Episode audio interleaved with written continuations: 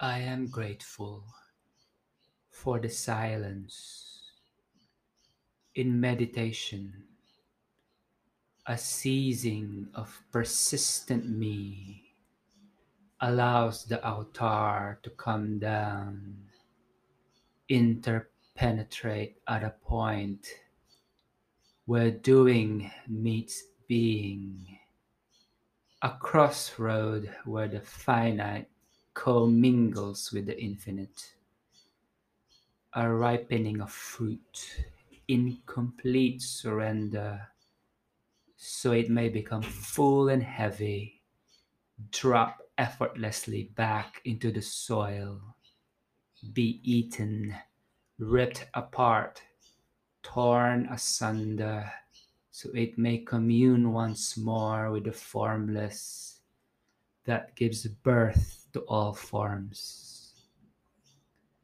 This sitting on the ground of being, walking the land of becoming, dancing without dancing, dancer becomes dance, the flower and I become one. Silence is the perfume that permeates, rich hues of sunrise, cool wind on face, stirring in groin, hunger in belly, wanting ache in heart, cacophony of questioning mind.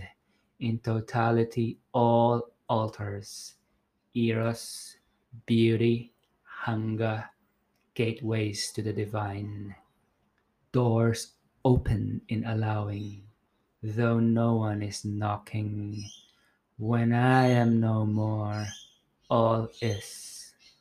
Music of chants murmurate in imperfect perfection, perfect imperfection, in the total present, as the vertical bisects the horizontal.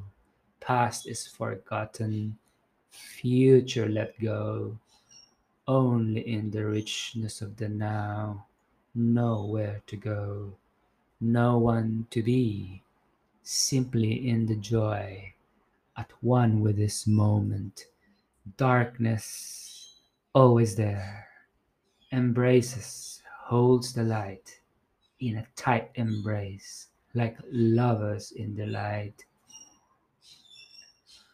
Only the undivided in me can shine this particularity, relating with other uniquenesses undivided, relationships create relationships, learning to be with patterns that connect, gently hold that which persists.